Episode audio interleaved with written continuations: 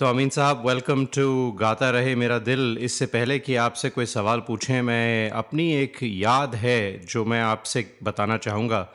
और मुझे अच्छा यकीन है पहले कि तुम कुछ बताओ। जी।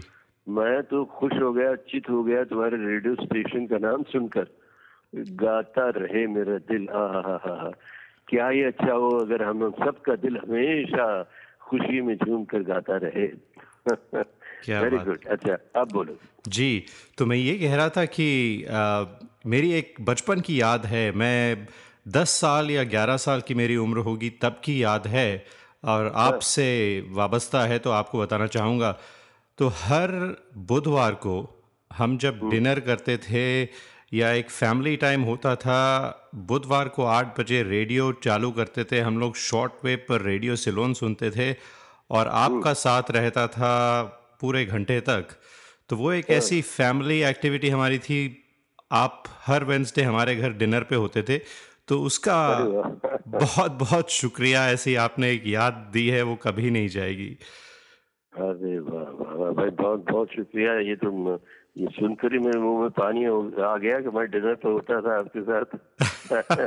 लेकिन यही मज़ा है ना रेडियो का कि लगता है कि बोलने वाला बिल्कुल सामने बैठा है और हमारे परिवार का एक सदस्य है जी मेंबर जी है। जी।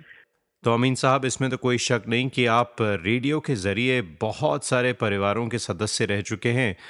तो सबसे पहले हमें ये बताइए कि जो आपका रेडियो का करियर है उसकी शुरुआत किस तरह से हुई? एक चीज़ बहुत बड़ी हुई मेरे रेडियो के जीवन में जिससे कि मुझे पहला बड़ा ज़बरदस्त पुश मिला। और वो ये कि गीत माला का शुरू होना जो पहले बिना का गीत माला नाम था उसका फिर सिवा का गीत माला हो गया फिर कोलगेट सिवा का गीत माला हो गया।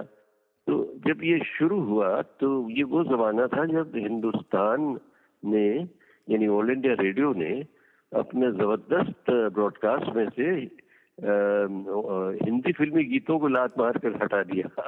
अरे! तो अब उन दिनों फिल्मी गीत उस जमाने में भी ऐसे ज़बरदस्त थे साहब बिल्कुल। कि वो सारे हिंदुस्तान को एक कड़ी में बांधने वाले ये थे गीत और हिंदुस्तानी सरल भाषा को का प्रचार भी उनसे बहुत अच्छा होता था। और भारत की सारी परंपरा सारा लिटरेचर सारा सारी फिलोसफी ये ये सब के सब शायरी ये सब के सब उसी उन्हीं फिल्मी गीतों में समाये होते थे और एकदम आसान सरल रूप में। जी। तो ऑल इंडिया रेडियो ने बैन कर दिया और रेडियो सुरान शुरू हो गया। रेडियो सुरान उस जमाने में कोई अनाउंसर वगैरह ज़्यादा नहीं थे। बस लोग फिल्मी गाने धनाधन बजाते थे और बस फिल्मी गानों पर ही वो पॉपुलर हो गया। तो जब गीतमाला शुरू हुई तो अ, मुझे ताज्जुब हुआ कि पहली प्रोग्राम से जब हम बहुत कम तीस चालीस लेटर्स एक्सपेक्ट करते थे कंपटीशन के लिए तो आए पहले ही प्रोग्राम में नौ हज़ार लेटर्स ये क्या बात तीन दिसंबर उन्नीस सौ बावन की बात है। तो अमीन साहब आपने गीतमाला की बात की यकीनन सबसे पॉपुलर प्रोग्राम रहा है लेकिन आपने और भी बहुत और भी पॉपुलर प्रोग्राम किए हैं। लेकिन और आपका जो करियर है पैंसठ साल तक चला है और चलता रहेगा। हमें ये बताइए कि इस ये जो कामयाबी आपको हासिल हुई अपने करियर में इसके पीछे कौन से वो फैक्टर्स हैं जो आप हमें बताना चाहेंगे? और अरे अरे क्या खूबसूरत सवाल पूछा तुमने। इसको बताने में भी मुझे बड़ा मज़ा आएगा। एक तो ये था कि मेरे परिवार में बड़ा वो इंटरनेशनल टाइप का परिवार था जिसमें हर तरह के लोग शामिल थे। दोस्तों में भी और नेशनल मूवमेंट चल रहा था इंडिपेंडेंस का तो बड़े बड़े लीडर्स सब या तो हम मैं उनके पास जा पाया या वो बहुत सारे जो सेकंड रंग के लीडर थे और महाराष्ट्र के मुंबई के जी। बम्बई के उस जमाने के ग्रेटर बॉम्बे के वो सारे के सारे हमारे घर भी आते थे क्योंकि गांधी जी से और उन बड़े बड़ों से बड़ा नाता था हमारा हमारी अम्मा थी शिष्या गांधी जी की अच्छा। तो गांधी जी चाहते थे कि हिंदुस्तानी भाषा बहुत सरल भाषा जिसमें उर्दू भी हो हिंदी भी हो और भी भाषाओं के अगर हिंदी में ढल सकें तो आए।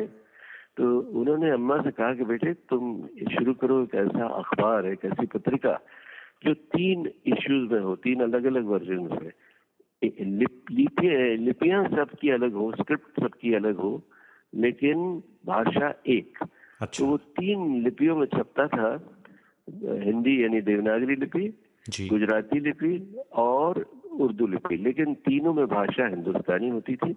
जी। तो और उससे पहले मेरे घर में जो भाषा बोली जाती थी वो बिल्कुल खिचड़ी बम्बई वाली होती थी। अच्छा। लेकिन इसमें मैंने प्यून की तरह काम शुरू किया। अम्मा उसकी एडिटर भी रही और पब्लिशर भी। हमारे घर से ही एडिट पब्लिश होता था। बाद में प्रिंटिंग भी घर से ही शुरू होने लगी।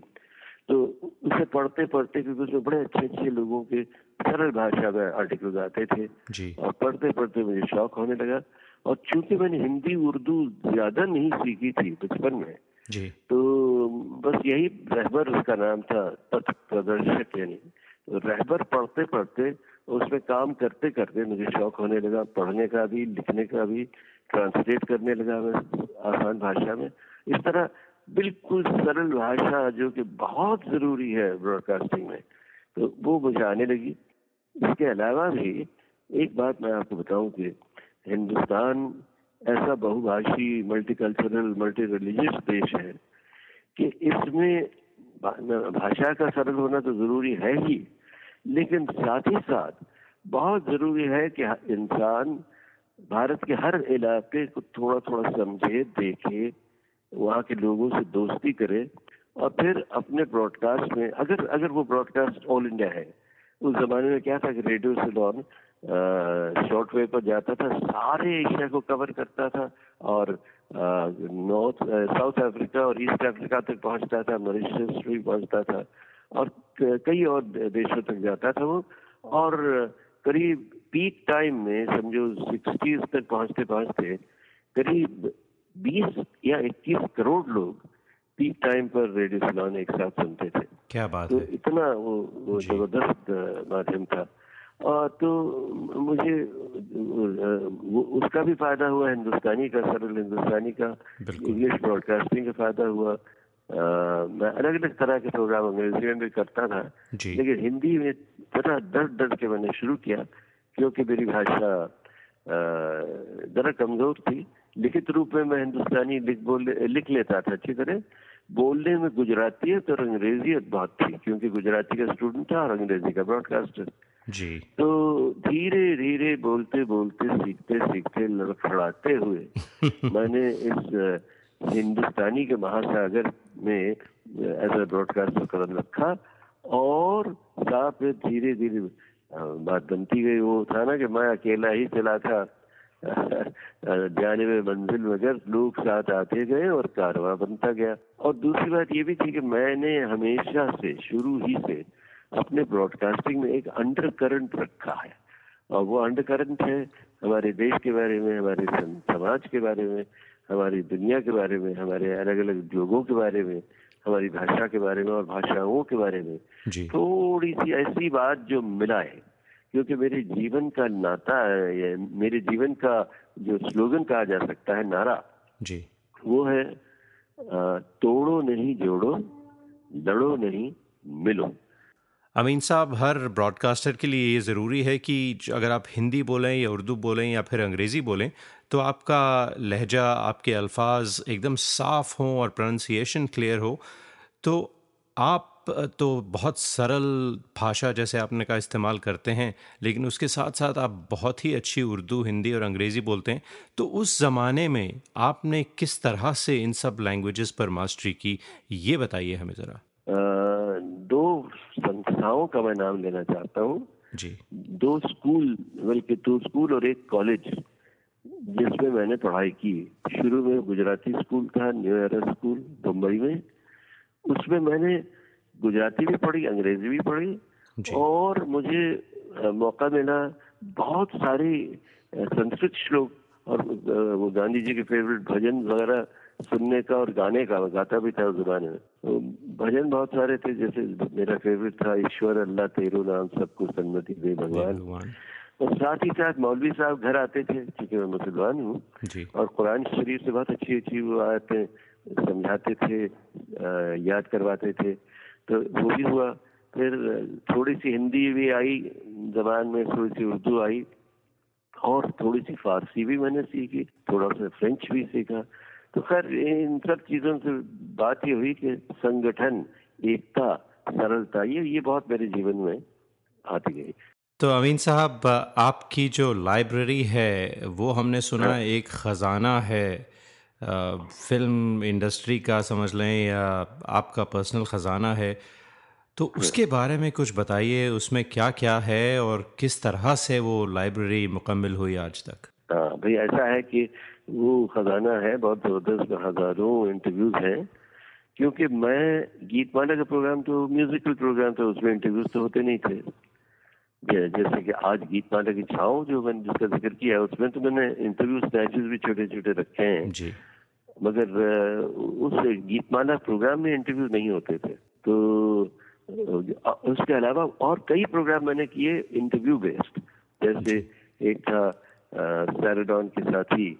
जिससे कि विविध भारती के स्पॉन्सर्ड प्रोग्राम शुरू हुए थे। उसमें अच्छे अच्छे बड़े बड़े सितारे आकर अपने मशहूर सितार साथियों के बारे में बताते थे। तो एक वो था फिर एक था एस का फिल्मी फिल्मी मुकदमा जिसमें धूमधाम होती थी। बिल्कुल, बड़े बड़े लोगों पर आरोप लगते थे इल्ज़ाम लगते थे और वो अपनी सफ़ाई पेश करते थे। उसमें मैं वकील बनता था।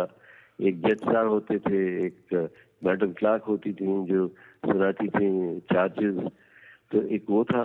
फिर और भी तीन चार प्रोग्राम थे जिनकी वजह से मेरा जो खजाना है लाइब्रेरी का वो बढ़ता ही चला गया बढ़ता ही चला गया। और मेरी बीवी रमा जो अब नहीं रही करी करीब 2002 में उनका देहांत हो गया वो बहुत मेहनत से मेरी लाइब्रेरी को संवारती थी संभालती थी।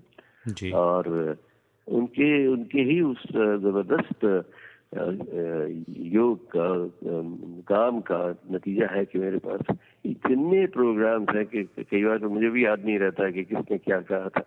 जी। तो ये आपने बताया फिल्मी मुकदमा मुझे याद है। अभी भी वो विविध भारती पे जो स्पॉन्सर प्रोग्राम होते थे मेरे ख्याल से सवा नौ से साढ़े नौ तक आता था रात को विविध भारती पर को याद है यार? देखिए हम सुनने वाले थे हम आपके फैंस थे और हैं। हमें ये वैसे शुरू हुआ था रेडियो सिलोन पर जी जी जी। और उसके बाद शिफ्ट हुआ विविध भारती में। जी। तो अमीन साहब कुछ और सवाल? आपने तो क्योंकि हमारा जो प्रोग्राम है वो म्यूज़िक से संबंधित है तो हमने कहा कुछ म्यूज़िक डायरेक्टर्स के बारे में आपसे बात करें। तो आपने तो मेरे ख्याल से कोई चार या पाँच जनरेशन्स के म्यूज़िक डायरेक्टर्स नौशाद साहब से लेकर Kalyan ji Anand ji Laxmikant Pyarelal S T Burman R D Burman और भी ना जाने कितने म्यूज़िक डायरेक्टर्स को पास से देखा है पास से जाना है। तो हमें ये बताइए। तो इनमें नाम पुराना एक ही लिया एस टी बर्मन। जी। लेकिन उनसे भी पुराने लोगों से मेरा नाता रहा है जैसे जो भीष्म पितामा थे हिंदी फ़िल्म म्यूज़िक के अनिल विश्वास। जी बिल्कुल। बहुत प्यार करते थे मुझे और मैं बहुत इज़्ज़त करता था उनको बड़े भाई की तरह मानता था उनको। और वसंत देसाई से बड़ी दोस्ती थी सी रामचंद्र से कभी तलवारबाजी भी चलती थी वर्बल और अच्छा। कभी कभी बहुत दोस्त बनते थे। और वो एस एन त्रिपाठी वगैरह उस जमाने के बाद बहुत सारे लोग। और उस, उसके बाद की जो पीढ़ी थी जैसे एस डी बर्मन का एक नाम लिया ही तुमने और कितनों के नाम लो साहब शंकर जयकिशन है और बहुत सारे रवि साहब सब सबसे बड़ी दोस्ती थी लेकिन और सब सब बड़े ज़बरदस्त लोग थे। अब जैसे शंकर किशन कल्याण जी और आर डी वर्मन लक्ष्मी प्यारे ये सब सब अपनी अपनी जगह बहुत बहुत ज़बरदस्त थे। पर मेरे जो तीन सबसे ज़्यादा फेवरेट म्यूज़िक डायरेक्टर थे वो थे एस डी बर्मन और रोशन और मदन मोहन। तो अमीन साहब आप इन तीनों म्यूज़िक डायरेक्टर्स के बारे में हमारे सुनने वालों को प्लीज़ कुछ बताएँ कुछ वाक़े कुछ पर्सनल एक्सपीरियंसेस जो आपके रहे हैं इन सब के साथ। बर्मन दादा तो खैर सबके बड़े भाई थे। और इतने प्यारे इतने भोले इंसान थे कि बस मस्त रहते थे। हमें संगीत में उनके लिए संगीत सब कुछ था। जी। संगीत के अलावा वो शायद कुछ सोचते भी नहीं होंगे। हाँ एक बात उनकी थी कि उनको फुटबॉल बहुत पसंद था। अच्छा। और मोहन बागान उन, उनकी फेवरेट टीम थी। तो अगर उस दिन या उसके एक दिन पहले मोहन बागान की कोई टीम अगर जीत गई ना तो ये तो दिनों तक कई दिनों तक झूमते रहते थे उछलते रहते थे गाते रहते थे और अगर हार गई कहीं तो उनसे बात करना मुश्किल हो जाता था। जरा बात करो तो कहेंगे कहते थे नहीं अभी भी नहीं पता नहीं तुमको मैं थोड़ा बहुत उदास हूँ अभी मुझसे बात मत करो। तो मतलब उस जमाने में फिर वो सैड सॉन्ग्स कंपोज करते होंगे जब मोहन बगान की टीम हारे। अब ये तो क्योंकि वो इतने ग्रेट म्यूज़िक डायरेक्टर थे और उनमें क्या था कि फोक से वो बहुत कुछ लेते थे जी। शास्त्रीय संगीत से भी लेते थे और फोक का तो इतना उनको ज्ञान भी था और इतना पसंद था उनको फोक कि मैंने सुना है कभी उनको पता लग जाता था पुराने जमाने में कि कोई अच्छा फोक सिंगर चालीस पचास मील दूर आया हुआ है वहाँ बसा हुआ है और गा रहा है तो वो जाते थे पचास मील क्या बात दूर। है। उसे सुनते थे उनके कदमों में बैठते थे उनसे संगीत लेते थे। तो बहुत बहुत रजब के इंसान थे। और आ, उनके संगीत में एक एक मस्ती थी एक एक क्या सूफियानापन था जो इतना गहरे उतरता था दिल में कि बस दिल को छूकर हमेशा अपना बना लेता था। क्या बात है। उनकी क्या क्या फ़िल्में एक फ़िल्म उनकी है जो मेरी फेवरेट फ़िल्मों में से एक है वो है गाइड जी बिल्कुल। तो हमारा क्या क्या गाने हैं एक से एक अच्छे और एक से एक अलग। हमारा गाता रहे मेरा दिल जो थीम सॉन्ग है वो भी गाइड का ही है। हाँ बिल्कुल बिल्कुल। जी। और सावधानी उसमें वो भी थे क्या से क्या हो गया और तेरे मेरे सपने अब एक रंग अब है एक रंग बिल्कुल। और पिया तू फिर नैना लागे रे।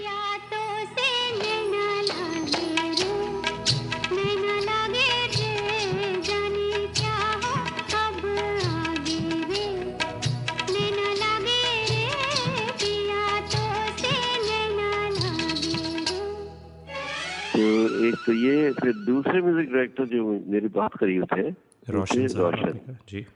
रोशन भाई से मेरे मेरा घर जैसा नाता था।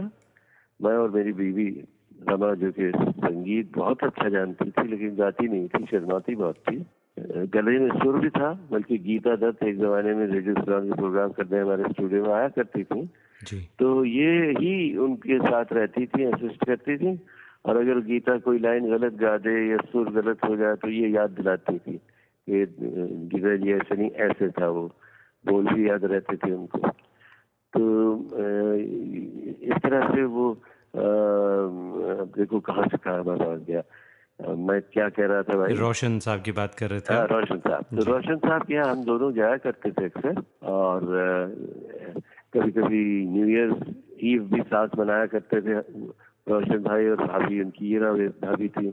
जी। हीरा भी गाया करती थी एक जमाने में और लता के साथ उन्होंने गाए थे गाए भी थे गाने। और रोशन भाई का दिल जो था वो एकदम बच्चों जैसा था और उनको दिल की तकलीफ़ भी थी। तो भाभी मुझे बहुत समझाती थी देखो देखो ही देखिए उनका कोई गाना आपके एनुअल प्रोग्राम में टॉप पर या कहीं ऊपर आने वाला हो तो एक हफ़्ते पहले से उनको जरा धीरे धीरे कहिए हाँ हाँ वो एक बहुत पॉपुलर आई होप विल आप और ये इस तरह से गोल गोल बातें कीजिएगा। वरना वो क्या है कि हिट हो जाए, गाना सुपर हिट हो जाए तो उनको हार्ट अटैक हो जाता था। और गाना अगर नहीं चले तो नेचुरली हार्ट अटैक हो जाता था। तो बहुत संभाल कर उनको ट्रीट करना पड़ता था। मगर बिल्कुल बच्चे जैसे थे और तो हंगामे भी बहुत करते थे। नोटी भी थे थोड़े बहुत अच्छा। और शरारतें भी बहुत करते थे। लेकिन इत, इत, इतना इतना भोला सा उनका मन था और इसलिए उनकी तर्जें भी हर सुर को प्यार से छू लेते थे। कभी उलझन नहीं होती थी उनके संगीत को सुनने में। और सीधे दिल को तीर की तरह दिल पे में पहुँच जाता था उनका म्यूज़िक। कोई उनके एक एक दो गाने जो आपको बहुत पसंद हैं अमीन भाई? मेरा सबसे उनका फेवरेट गाना है मन रे तू काहे न थी धरे।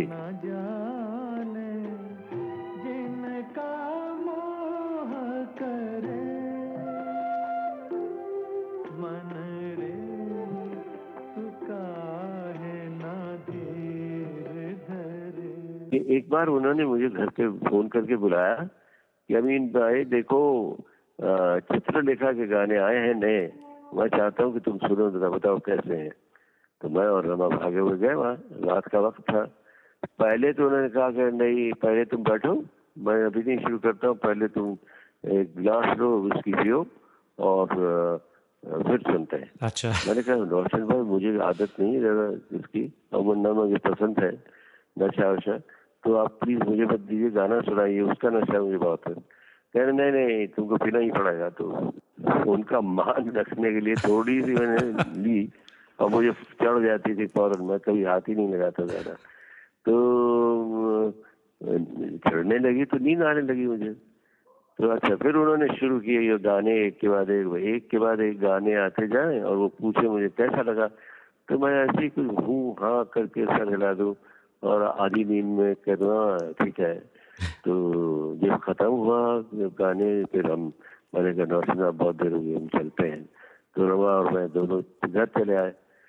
ये बात आई गई हो गई उसके कई बरस बाद जब रोशन भाई का इंतकाल हो गया। जी। और मैं एक बार गया था भाभी से मिलने तो उन्होंने कहा अमीन भाई आपको पता है एक बार आप आए थे चित्र देखा गया म्यूज़िक सुनने और आपने कुछ अजीब अजीब कुछ हाँ कर दिया और कुछ अच्छा रिएक्शन भी नहीं दिया तो उनका दिल इतना टूटा कि उनकी आँखों में आँसू भर आए थे और बहुत रोए वो रात को। अमीन भाई को मेरे गाने पसंद नहीं आए। मैंने कहा अरे बाप रे आपने मुझे फ़ोन क्यों नहीं किया? क्योंकि उसके बाद जाकर मैंने अगले दिन घर पे सुने गाने। जी। और ऑफ़िस में सुने गाने। और वो ये मेरी फेवरेट फ़िल्म म्यूजिकल फ़िल्म बन गई ज़िंदगी की सबसे अच्छी फेवरेट फ़िल्म क्या बात है। तो ऐसे थे रोशन भाई साहब बड़े प्यारे इंसान। तो अमीन भाई आप जो बड़े प्यारे मेरे म्यूज़िक डायरेक्टर हैं वो हैं मदन मोहन साहब। मदन मोहन। और मेरे भी फेवरेट हैं मदन मोहन साहब उनके जो कॉम्पोजिशंस हैं लता जी रफ़ी साहब के साथ उनका तो कोई मुकाबला नहीं बिल्कुल। बहुत बहुत तो इतनी सॉफ्टनेस थी उनमें इतनी तैयारी इतनी गहराई। और मज़े की बात यह कि वो पर्सनली बड़े मिलिट्री टाइप के थे। आ, उनका एक तो ऑफिसर रह चुके थे वो मिलिट्री में। जी। और उसके बाद जब संगीत में आए वो तो उनका बर्ताव लोगों से वही मिलिट्री टाइप का होता था। लता ने मुझे बताया है कि अगर वो किसी बात खुश हो जाते ना जी। तो आकर झप सब लगाते थे लता जी की पीठ पर एक एक बुक्का और लता जी हिल जाती थी बिल्कुल। और लता जी और मदन मोहन साहब का भाई बहन का रिश्ता था मुँह मुँह भोले भाई बहन भी थे। जी। और इतना प्यारा रिश्ता था और क्या क्या गाने थे? क्या तो उनके तो एक एक गाना मेरे जब दिमाग में आता है तो।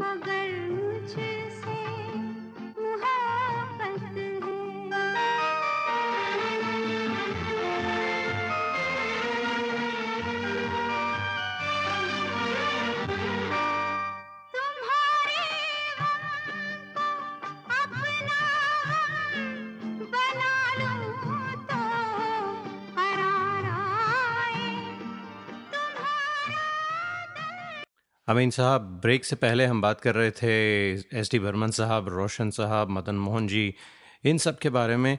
तो आपने नए म्यूज़िक डायरेक्टर्स, जो नई पीढ़ी है, उनके साथ भी काम किया है और उन्हें जाना है। तो हमें ये बताइए, अपनी ज़ुबानी की उस पुराने म्यूज़िक और आज के म्यूज़िक में जो है, क्या फ़र्क है?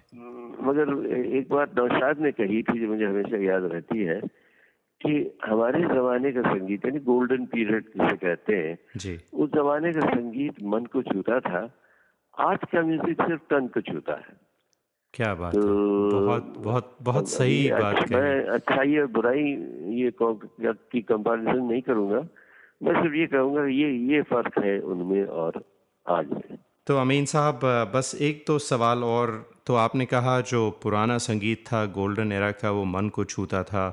और आज का जो है वो तन को छूता है। नौशाद साहब ने कहा था आपने कहा। नौशाद साहब ने कहा था। तो आपके ख्याल से और और ये भी अक्सर सुना जाता है कि जो आज का संगीत है वो अगले चालीस साल तो छोड़िए अगले दस साल भी याद नहीं रहेगा। चार दिन भी मुश्किल हो जाता है याद मगर क्या है कि वो वो जो पुराना संगीत था ना वो हमारे भारत की परंपरा का प्रतीक था। उसमें हमारी हर चीज़ हमारी हमारे माजी हमारे अतीत की हर चीज़ हर चीज़ समाई हुई थी। जी। और मेरा ख्याल है कि जब तक हम गुजरे हुए कल और आज और आने वाले कल में एक एक रिश्ता न रखें तो हमारा आज भी और आने वाला कल भी ऊपर नहीं उठ पाएगा। अमीन साहब जब गोल्डन एरा की बात चलती है तो एक नाम जो सबकी ज़ुबान पर आता है वो है किशोर कुमार साहब का। और आपका और किशोर दा का बहुत ही करीबी रिश्ता रहा। आपने बहुत काम किया उनके साथ और बहुत सारे बहुत सारी कहानियाँ हैं आपके पास किशोर दा के बारे में। तो हमारे साथ सुनने वालों के साथ प्लीज़ ज़रा शेयर करें उनमें से कुछ। उस जमाने में फिर गीत माला जब शुरू हो गई थी तो क्या हुआ कि उस जमाने में हम हर साल के आखिर में कभी म्यूज़िक डायरेक्टरों से कभी लिरिक राइटरों से कभी सिंगर्स से जी। आ, इन, एक छोटा सा मैसेज लेते थे न्यू ईयर का। अच्छा। आ, तो मैंने उन्होंने मैंने उनसे कहा कि किशोदा आपका गाना इस साल गीत माना में बहुत ऊपर आ रहा है। तो प्लीज़ आप एक छोटा सा दे दीजिए ना इंटरव्यू दो तीन चार मिनट का। अच्छा। तो अब वो ये मुझे पता नहीं था कि वो काफ़ी सन की आदमी थे। अच्छा। तो वो कभी कभी तो प्रोड्यूसरों को भी चक्कर खिलाया करते थे तो मैं तो सिर्फ़ एक अनाउंसर था। कहने अच्छा ऐसा करो तुम अपना टेप रिकॉर्डर लाओ और फला फला स्टूडियो में जो मेरे मेरे स्टूडियो से करीब पंद्रह बीस माइल दूर था। पंद्रह माइल दूर था। अच्छा। तो वहाँ अपना टेप रिकॉर्ड लेकर आ जाओ मैं फला स्टूडियो में शूटिंग कर रहा हूँ तो शूटिंग के बीच तुम्हारी रिकॉर्डिंग कर दूँगा। तो मैं अपना बड़ा उस जमाने में फेरोग्राफर फेरोग्राफ मशीन हुआ करता था। जी। काफ़ी भारी तो उसको उठाकर खुद टैक्सी में रखा और खुद गया वहाँ। जाकर वहाँ स्टूडियो के दरवाजे पर पहुँचा तो मुझे पता लगा कि अरे एक साहब खड़े हुए हैं जो उस फ़िल्म के प्रोड्यूसर हैं जिसकी शूटिंग होने वाली थी। अच्छा। उन्होंने कहा अमीन भाई अमीन भाई रुकिए रुकिए उन्होंने देखा मुझे तो मैं रुक गया टैक्सी रोकी वो आए दरवाजे पर कहने लगे अमीन भाई आ, बात यह है कि किशोर दा ने कहा है कि वो अभी आए नहीं हैं मतलब शूटिंग के लिए जी। और आएँगे तब जब अमीन भाई आकर चले जाएँगे। मुझे बहुत गुस्सा आया कि यार इतनी अच्छी दोस्ती ऐसी बात मुझसे? मैं इतनी दूर से उठाकर ले आया हूँ जॉइंट मशीन तो फिर मुझे बहुत बुरा लगा तो मैं फिर आ गया घर और फिर करीब दस बारह बरस मैंने उनसे कोई इंटरव्यू के लिए फरमाइश नहीं की। जी। हालाँकि उनकी पहली फ़िल्म जो आई थी दूर गगन की छाव में जी जी जी। उससे लेकर करीब करीब सारी उनके प्रोड्यूसर डायरेक्ट की हुई फ़िल्मों में मैंने पब्लिसिटी की थी। अच्छा। और वो आया करते थे मेरे स्टूडियो में और बोला करते थे पब्लिसिटी में और हम धूम मचाते थे इस तरह से। हम्म, हम्म। मगर मैंने उनको इंटरव्यू के लिए कभी नहीं मांगा। तो वो आपको बात पता चली कि क्या बात थी या ये उनका मज़ाक करने का तरीका था या सच में? उनका मज़ाक करने का तरीका था। अच्छा। तो उनको उनको पता तो लगा कि मुझे बुरा लगा है लेकिन मैंने भी कुछ नहीं कहा तो उन्होंने भी कुछ नहीं कहा। अच्छा। और उसके बाद साहब एक मेरा प्रोग्राम बहुत मशहूर शुरू हो गया था 1970 में।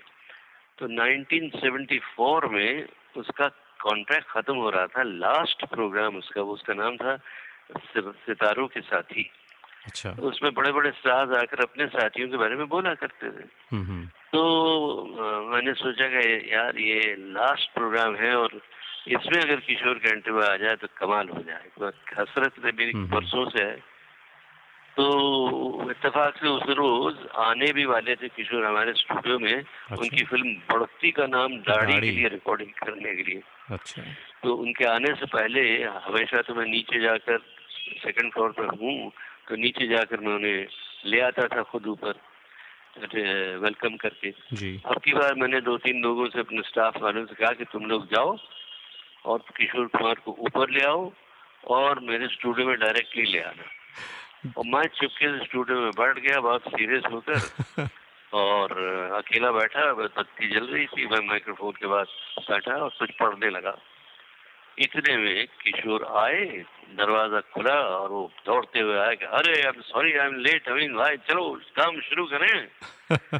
तो मैंने बड़े सीरियस सीरियसली उनको देखा नाराज़ होकर कि ओ अच्छा हाँ चलिए चलिए करते हैं। तो वो जरा चौंके कि यार हमेशा दोस्ती के साथ बात कर रहा है और ये ये क्या हो गया? संजीदगी क्यों? पूछा उन्होंने क्यों अमीन भाई क्या हो गया? तबियत ठीक है? मैंने कहा हाँ ठीक है चलिए। तो कह रहे अच्छा चलो चलो स्टार्ट रिकॉर्डिंग करो। मैंने कहा नहीं नहीं रुक जाइए किशोर भाई। आपने देखा आप अंदर आए तो स्टूडियो के कोने में कहीं दूर दो पहलवान खड़े थे बहुत खतरनाक टाइप के। नहीं नहीं कौन से पहलवान? मैंने कहा वो पहलवान मैंने किराए से यहाँ रखे हैं और उनको कह दिया है कि देखो किशोर कुमार आने वाले हैं और अगर उन्होंने मेरे स्टूडियो में आकर मेरे प्रोग्राम सितारों के साथी का लास्ट प्रोग्राम अगर रिकॉर्ड नहीं किया तो तुम दोनों मिलकर उसे उन्हें पीट देना। तो वो पहले तो बहुत घबराए। डरपोक थे बहुत। अरे क्या बोल रहे हैं आप? क्या पीट पीट पाट वाली बात कर रहे हैं आप? तो उसके बाद उनकी समझ में आई और हंस पड़ेगा। अच्छा अच्छा बदला लिया जा रहा वो वो रिकॉर्डिंग नहीं की थी मैंने गीत माना कि उसका बदला ले रहे हो। तो मैंने कहा हाँ किशोर मैं बदला ले रहा हूँ। और आ, मैंने कहा तो ठीक है अब ऐसा करें आप कर, करेंगे या नहीं मेरा प्रोग्राम कह रहे अच्छा अच्छा मैं कर देता हूँ। लेकिन एक शर्त है। मैंने कहा क्या शर्त है भाई? कहने लगे तुम एक शर्त यह है कि मैं प्रोग्राम अकेले करूँगा तुम उसमें नहीं बोलोगे। मैंने कहा मुझे इंटरव्यू करना है भैया बिल्कुल। कहना ठीक है तुमको जो बोलना है शुरू में दस मिनट पंद्रह सेकंड बीस सेकंड तीस सेकंड में बोल डालो। और फिर जाकर कोने में बैठ जाओ मैं पूरा प्रोग्राम करता हूँ। मैंने ओपनिंग की तो फिर कहा अच्छा अब तुम बैठो। मैं बोर करता हूँ तुम बहुत बोर कर चुके हो। और उन्होंने अजीब गरीब प्रोग्राम किया जिसमें वो जज भी बने वो पुराने तिवारी एक्टर थे ना कैरेक्टर एक्टर उनकी आवाज़ निकाल कर जज बने। अच्छा। और तीन किशोर कुमारों को उन्होंने उन मुकदमा चलाया किशोर कुमार पर। क्या बात किशोर कुमार जो बच्चा था किशोर कुमार जो जवान है हम्म। किशोर कुमार जो बूढ़ा होगा। तो ये प्रिपेयर करके लाए थे या ये फिर इम्प्रोवाइज किया उन्होंने? नहीं ऐसे ऐसे इम्प्रोवाइज बिल्कुल। कि हम करेंगे चलो। अच्छा। फिर बस वो फिर वो कह रहे अच्छा अब तुम बैठ जाओ और मैं बोलता हूँ। और अच्छा। ये उन्होंने शुरू किया और ये मेरी ज़िंदगी का बेहतरीन इंटरव्यू है।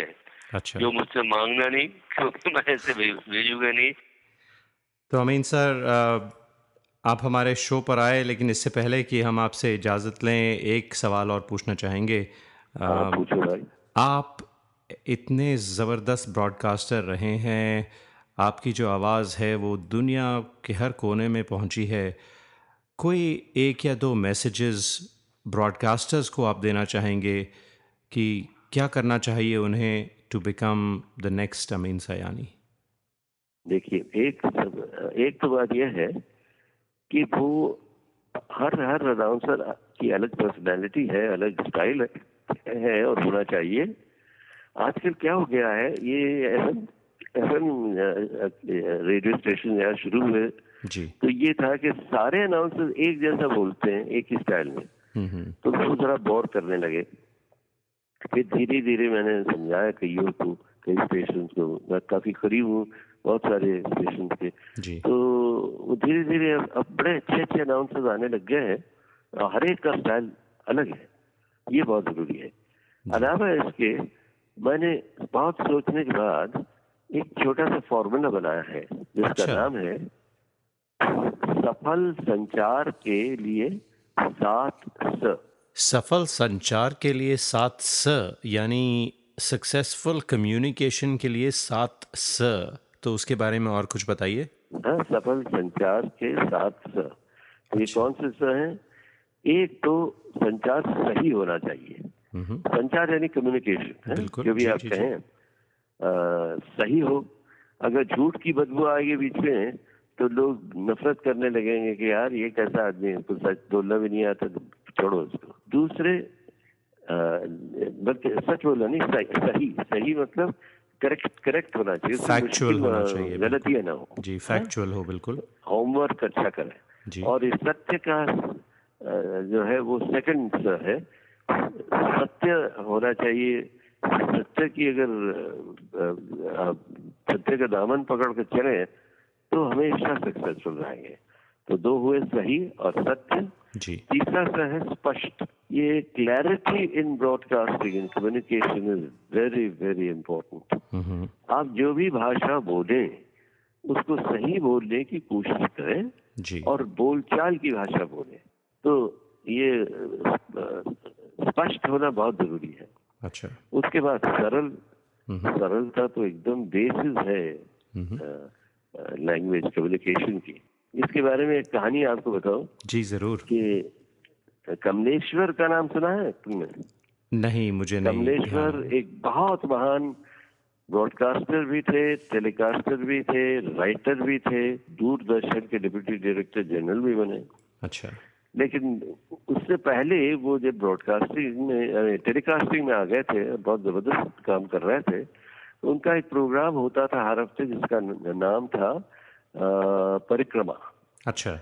प- परिक्रमा का मतलब इनसर्कलमेंट ऐसा कुछ होता है खैर। तो वो परिक्रमा में वो बड़े छोटे अलग अलग फ़ील्ड के लोगों का इंटरव्यू लेते थे। अच्छा। तो एक दिन उनका फ़ोन आया कि अमीन जरा आ जाओ तुम्हारा तुम्हारा इंटरव्यू में लेना है लाइव टेलीकास्ट है। अच्छा। मैंने कहा क्या क्या क्या आप क्या बोल रहे हैं? मैंने कभी आज तक टेलीविज़न पर कोई काम किया ही नहीं कोई बोला ही नहीं हुआ और वो लाइव है ये तो कैसे हो सकता है? हम तो तैयारी करके बोलते हैं भाई। हम्म, ये कैसे हो गया? मैं तो नहीं आता यार आप किसी और को कर दीजिए इंटरव्यू कहने यार डोंट बी सिली एकदम आसान से सवाल पूछूँगा और तुम्हारे ही काम के बारे में पूछूँगा, आ जाओ। तो मैं डरते डरते गया वहाँ। तो फिर वो ले गए स्टूडियो में देखो live recording live live broadcast है तो अभी लाइव टेलीकास्ट है तो अभी शुरू होने वाला तैयार रहो, बस बहुत देर हो गई है। ये देखो काउंटडाउन शुरू, इशारा किया और प्रोग्राम शुरू हो गया। तो पहले करीब ढाई मिनट तक वो मेरी कुछ पता नहीं बखान कर रहे थे मेरा तारीफ़ कर रहे थे या कुछ टांग खिंचाई कर रहे थे क्योंकि इतनी क्लिष्ट हिंदी में बोल रहे थे वो अच्छा। कि मेरी ज़्यादा समझ में बात आई नहीं। तो मैं सोच रहा था यार अब क्या करूँ क्या मैं करूँ? तो तब तक फिर मेरी तरफ़ मुड़कर कहने लगा अच्छा अमीन भाई अब प्रश्नोत्तर आरंभ करें। अच्छा तो इतनी हिंदी तो मुझे आती थी अच्छी तरह। अवश्य आरंभ करें कमलेश्वर भाई। तो पहला ही सवाल ऐसा गोली मार कर उन्होंने मेरी तरफ़ फेंका कि मैं तो चित हो गया था। कहने लगे अमीन भाई आप हिंदी भाषा का इस तरह नाश क्यों करते हैं? इस, इसकी इस, कहने नहीं आप हत्या करते हैं हिंदी भाषा की। मैंने कहा "क- क्यों? मैंने क्या किया भाई? कहने के देखिए आपकी भाषा के बारे में कुछ समझ नहीं आता उसमें कभी तो अ, हिंदी होती है कभी उर्दू होती है कभी गुजराती शब्द आ जाते हैं। कभी तो मराठी का टच आ जाता है, कभी कोई गाना आप कोट कर देते हैं बंगाली में, और ये ये क्या है, ये क्या, इस तरह की हिंदी बोलते हैं। अब मैंने सोचा यार, अब अटैक हो गया, अब डिफेंस तो होना ही चाहिए। तो पता नहीं, ऊपर वाले ने लाज रख ली और मेरा कंप्यूटर के चल पड़ा दिमाग में। और मैंने कहा, देखिए कमलेश्वर भाई, बात यह है कि ये संचार जो है, ये कम्युनिकेशन जो है, ये दो पहियों वाली गाड़ी है। इसमें एक पहिया है श्रोता जो बोल सुनता है जी। और दूसरा पहिया है वक्ता जो बोलता है। हम्म। अगर सुनने वाले और बोलने वाले के दो ये दो पहिए जो है ये एक बड़ा हो गया और एक छोटा हो गया तो गाड़ी लुढ़क नहीं जाएगी। बिल्कुल। तो इसलिए बहुत ज़रूरी है कि सुनने वाला और बोलने वाला दोनों एक एक ट्यूनिंग में हो। यानी बोलने वाला वही बोले जो उसको पता है कि सुनने वाला समझ सके और आराम से मज़े ले सके उसके। मैंने कहा कि देखिए, मैं तो ज़्यादा भाषा जानता ही नहीं हिंदी, उर्दू। इसलिए मैं तो वही बोलता हूँ, बिल्कुल सीधी सी सरल भाषा, आम फहम, जो कि मैं जानता हूँ। मैं तो कोई मुश्किल भाषा ही नहीं जानता, इसलिए मैं बोलता ही नहीं मुश्किल भाषा। मगर इसका नतीजा ये होता है कि जब मैं बोलता हूँ तो सारी दुनिया समझती है। लेकिन जब कमलेश्वर बोलते हैं बहुत कम लोग समझते हैं। तो आपने पासा पलट दिया अपने इंटरव्यू में एकदम। उसके बाद उन्होंने छेड़ा नहीं मुझे। अच्छा। अच्छी तरह से हो गया इंटरव्यू जी। तो अमीन भाई आपने कहा सही सत्य स्पष्ट सरल। और बाकी जो तीन स हैं वो कौन से हैं? अच्छा तीन बाकी हैं तो पांचवा है सभ्य। सभ्य मतलब डिसेंट और छठा है उसके बाद स्वाभाविक। हम्म मतलब नेचुरल होकर बोलिए। अगर आप बन के बोलेंगे एक जमाने में मैं भी बहुत बन के बोला करता था सार्जेंट मेजर की तरह। गीत माला की पहली पायदान पर सुनिए ये वो अब चिल्ला के फिर मुझे होश आया एक जमाने में जाकर। और उस उसका भी एक एक कारण है। पहले तो मैं बहुत ही चिल्लाता था। पर उस जमाने में चूँकि ऑल इंडिया रेडियो बहुत नीरस हो गया था उसका हंसना भी बना था अनाउंसर को अच्छा। और फिल्मी गाने भी बंद हो गए थे तो लोग जरा बोर होने लगे थे और हमसे कहा गया रेडियो सुनान के अनाउंसरों को ये देखिए वो ऑल इंडिया रेडियो का ब्रॉडकास्ट जरा बोरिंग हो गया है तो आप धूम मचाइए कुछ भी कीजिए हंसिए गाइए मगर मतलब शराफत के दायरे में रहकर जो करना चाहे करिए। अच्छा। तो आ, हमने किया वही। आखिर नए भारत के नए नौजवान थे हम। भारत उस जमाने में बस आज़ाद हुआ ही था फिफ्टी फिफ्टी की बात कर रहा हूँ मैं नाइनटीन फिफ्टी फिफ्टी वन। तो इस तरह से हमने खूब चिल्ला चिल्ली की। फिर धीरे धीरे फिर शादी जब हुई मैं तो ऑटोमेटिकली शादी के बाद इंसान थोड़ा सा सहन तो जाता ही है ना। तो मैं थोड़ा सा जरा सा थोड़ा सा होके बोलने लगा। तो स्वाभाविक आपने कहा आखिरी हाँ, अभी भी बचा है। और आखिरी है सुंदर। हाँ। सुंदर होना चाहिए। It must appeal it must attract अगर वो आकर्षित नहीं करेगा लोगों को तो वो तंग आ जाएँगे यार ये बोर हो रहा है यार? चलो स्विच घुमाओ दूसरा स्टेशन लगाओ।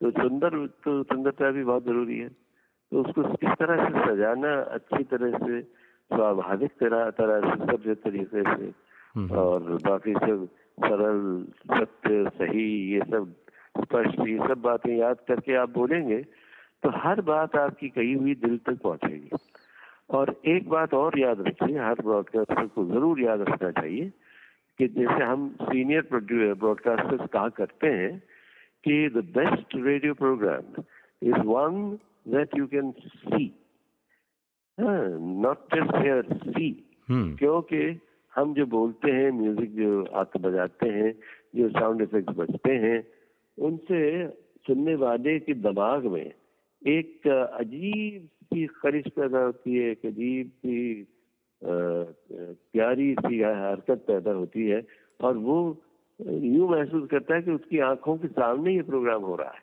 जी। तो बहुत ज़रूरी है कि खुलकर अपने स्टाइल में किसी की नकल किए बगैर, अपने स्टाइल में और स्वाभाविक तरीके से, प्यार से, पूरे होमवर्क के साथ, जब भी बोलेंगे आप तो आपका निशाना बिल्कुल ठीक बैठेगा। तो अमीन भाई बहुत बहुत शुक्रिया। आपने इतनी अच्छी बातें बताई और इतना मज़ा आया आपसे बात करके।